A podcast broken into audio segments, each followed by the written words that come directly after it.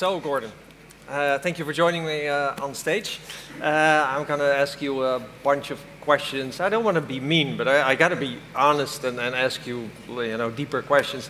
Uh, so I know the founders of uh, WeTransfer, and, and, and, and, and I'm a founder myself. So the first time I heard like there's going to be a new CEO, I thought like, wait, what? Replacing the CEO.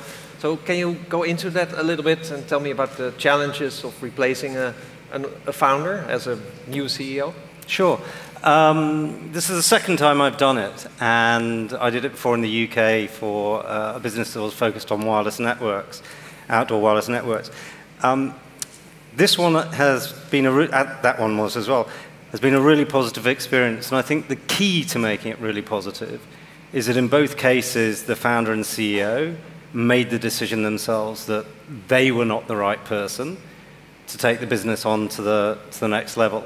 So, you know, it was fundamental that Bas, who was CEO at the time, um, had made that decision and was very involved with deciding what kind of person he wanted to, to bring on board. Um, that made it hugely easier. He obviously is still our chairman, and uh, so he and I meet up pretty regularly. Uh, but that, that is fundamental, and uh, any, any founder that's thinking of handing over please do not do so till you're ready to really step back. You, you can't be, uh, we have this phrase in English, half pregnant. Either you're going to step back or, or, you're not. So in both cases, I've been lucky that the founders have been prepared to do that.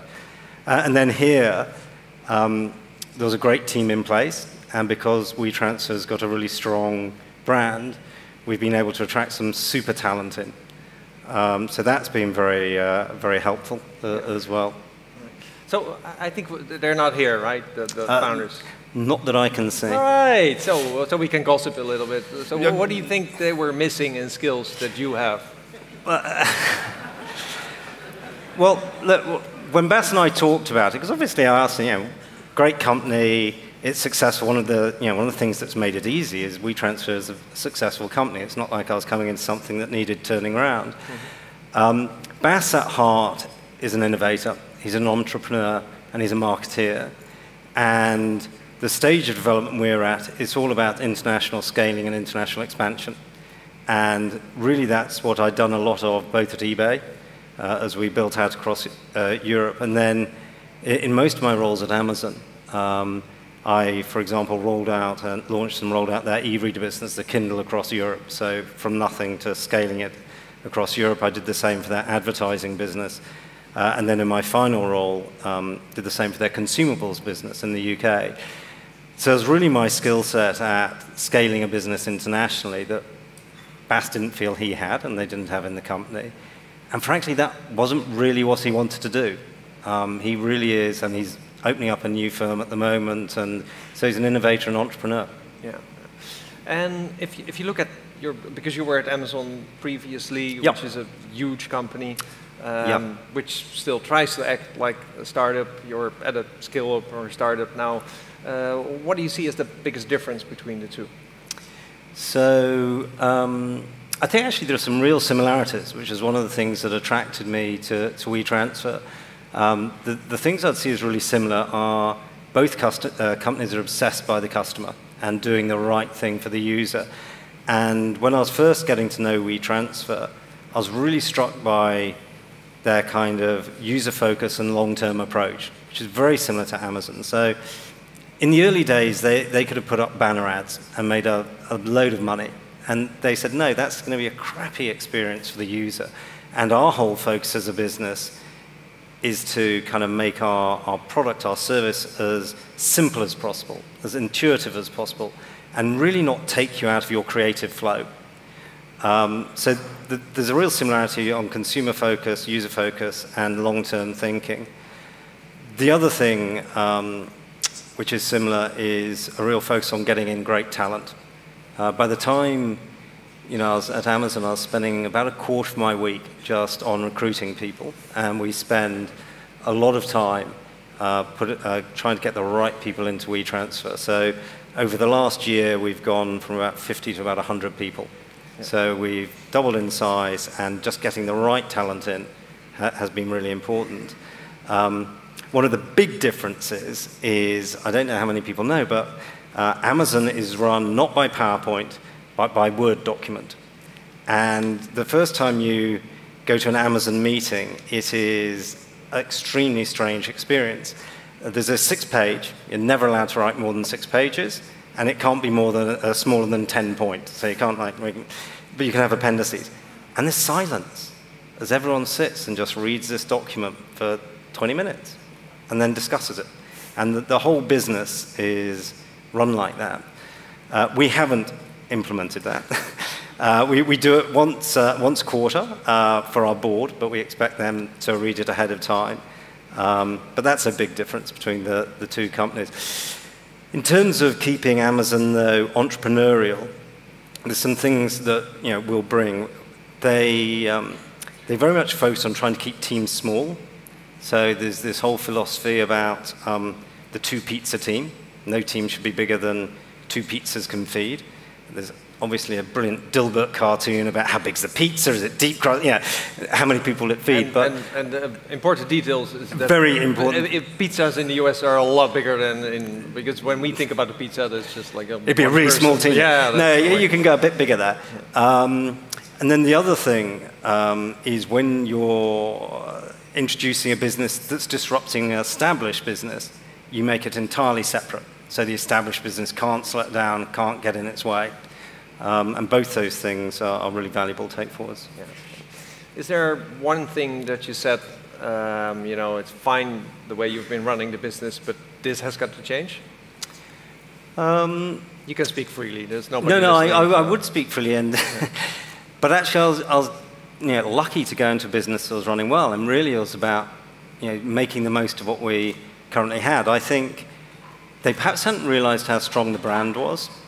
And one of the things we've been able to do very quickly is really leverage the strength of the WeTransfer brand, either to bring in great talent um, or to, to, stretch the brand. So we've launched um, some new products. We launched a, a, new mobile app last year, which is very much focused on collaboration as well as transferring your uh, creative ideas.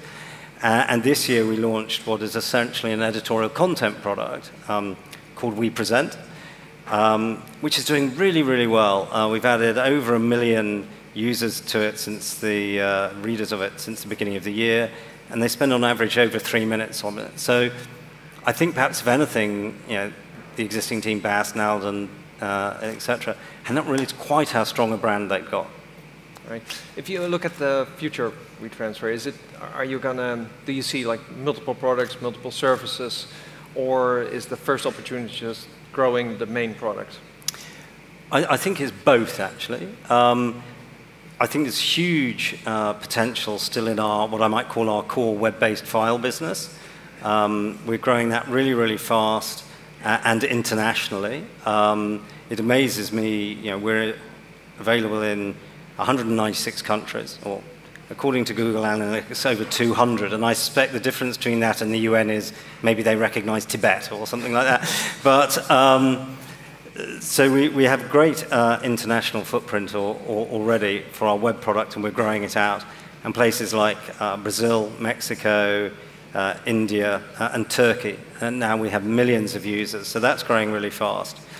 Um, and the US, of course, is our focus market um, for international expansion. At the same time, we've wanted to, in a sense, stretch the brand, leverage the brand, and our overall ambition is really to set up a, a constellation of workflow tools for the, that cover all stages of the creative process, right from inspiration to collaboration to presentation. Um, our mobile app is very much the, the first step in building out our collaborative tools. Um, but we'll also partner with people where it makes sense. That's why it's a, a kind of constellation. We don't have to own everything. Um, we recently launched an integration with Slack. Uh, we'll be uh, launching soon an integration with Sketch. So these are where we've got partners who do something brilliantly, and together we can just make it even better for the creative community. Yeah. So if you look at the not the close future, more more the distant future, I, I saw a, a, a, tweet from someone who said, uh, "My children don't have a uh, the concept of saving a file. The, the, apps they open on their phones or iPads are just there. Uh, and, and he said they don't even have the concept of uh, saving a file somewhere, right? Because it's just, there's, you know, I used to have to think about organizing my stuff in folders and had many files. Um, so do, do you see a future where files are just not an issue anymore and there won't be a need to transfer files the way you offer? Well, I, I think that's so true. And I had a really eye-opening moment when my 12-year-old, um, his school said, no more desktops. You're only going to use you know, tablets from now on. That's it. And they do all their work on that. So it's the same kind of thing. It's going to be a totally different world. I actually think um, files and the concept of the file probably still has a lot of mileage. Um, I'm still struck by the fact that we, the icon for save is a floppy disk. And I'm not sure how many people in this room have ever touched a floppy disk, but it is still that. And I think for a lot of people, the mental construct of a file will, will still exist. But you're absolutely right. There's this whole trend to access over ownership. And, and we'll build our service out like that. And, and part of what we're doing certainly with our mobile app is doing that. Yeah. There was a, I saw, uh, probably most of you seen it, but it was a, a, a, child and they showed a photo of a diskette and they said it's so funny that somebody uh, 3D printed the save button. Uh, which is like, um, so uh, you expanded, like your next office, uh, so one of your focuses is uh, um, um, going international yeah, more, and, and the first office you opened was LA. So right. can you talk about that a little bit? Why yeah. LA? Why not San Francisco or New York? Um, well, I think the first step, building actually on what they were talking about before, was deciding that we really wanted to get much more serious in the US. And for us, that was driven by, you know, our focus is very much on creative minds and the creative community. And the biggest creative community in the world, in the sense, is out there. Uh, it's also the center for digital advertising, which is part of our business model once we decided that the US was the right step for us to make next, um, it was then where can we be nearest the creative hub? And for us, LA just became an obvious choice. We're very strong in the music, the film, photography industries.